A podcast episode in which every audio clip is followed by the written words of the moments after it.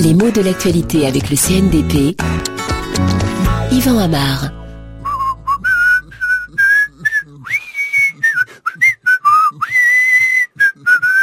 Est-ce que vous savez ce que je suis en train de faire? Enfin, d'essayer de faire, parce que je suis pas vraiment très fier de mon exploit. Mais j'essayais ah, ça vient mieux là. J'essayais de siffler la Marseillaise. Oh, je la sifflote, euh, je suis d'accord. Mais est-ce que je viens de siffler la Marseillaise de la même façon que ceux qui la sifflaient il y a deux jours au Stade de France? Eh bien, pas du tout. Ce qui montre justement qu'il y a plusieurs sens à ce verbe siffler et plusieurs façons de comprendre l'expression siffler la Marseillaise. Si je fais on va pas me traduire euh, en justice. Qu'est-ce que je fais? Je fais sortir de l'air de ma bouche en essayant de moduler une mélodie. Je siffle ou je sifflote.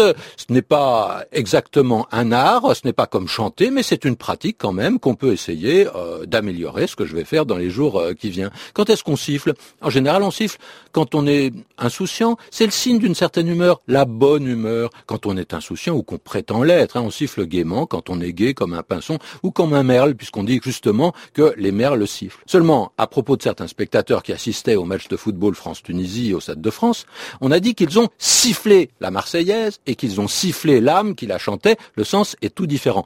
Pas inverse, mais presque, hein, car ils ont bruyamment manifesté leur désapprobation, leur mécontentement. Ces sifflets ont d'ailleurs été qualifiés d'outrage par les autorités. On est face à une manifestation qui est vécue comme une insulte à un symbole national, puisque la Marseillaise, c'est l'hymne français.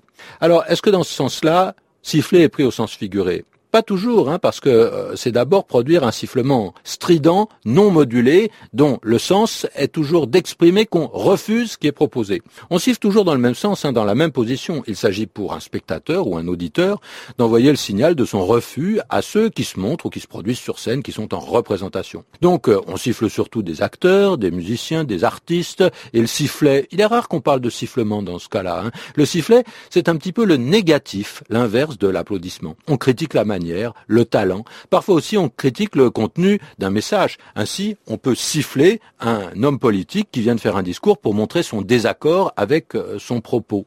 Le verbe a des synonymes. Hein. On peut huer un comédien ou un politique. Euh, le verbe ressemble à, un son, voit qu'il tire son origine d'une onomatopée, c'est-à-dire d'un bruit qui porte un certain sens, et on entend déjà le, le ou, ou qui peut symboliser ces huées. Conspuer n'est pas loin non plus, pourtant ce dernier mot ne s'emploiera que pour celui dont on refuse l'image ou les idées, donc davantage pour un orateur que pour un comédien. Les mots de l'actualité avec le CNDP. Yvan Amar.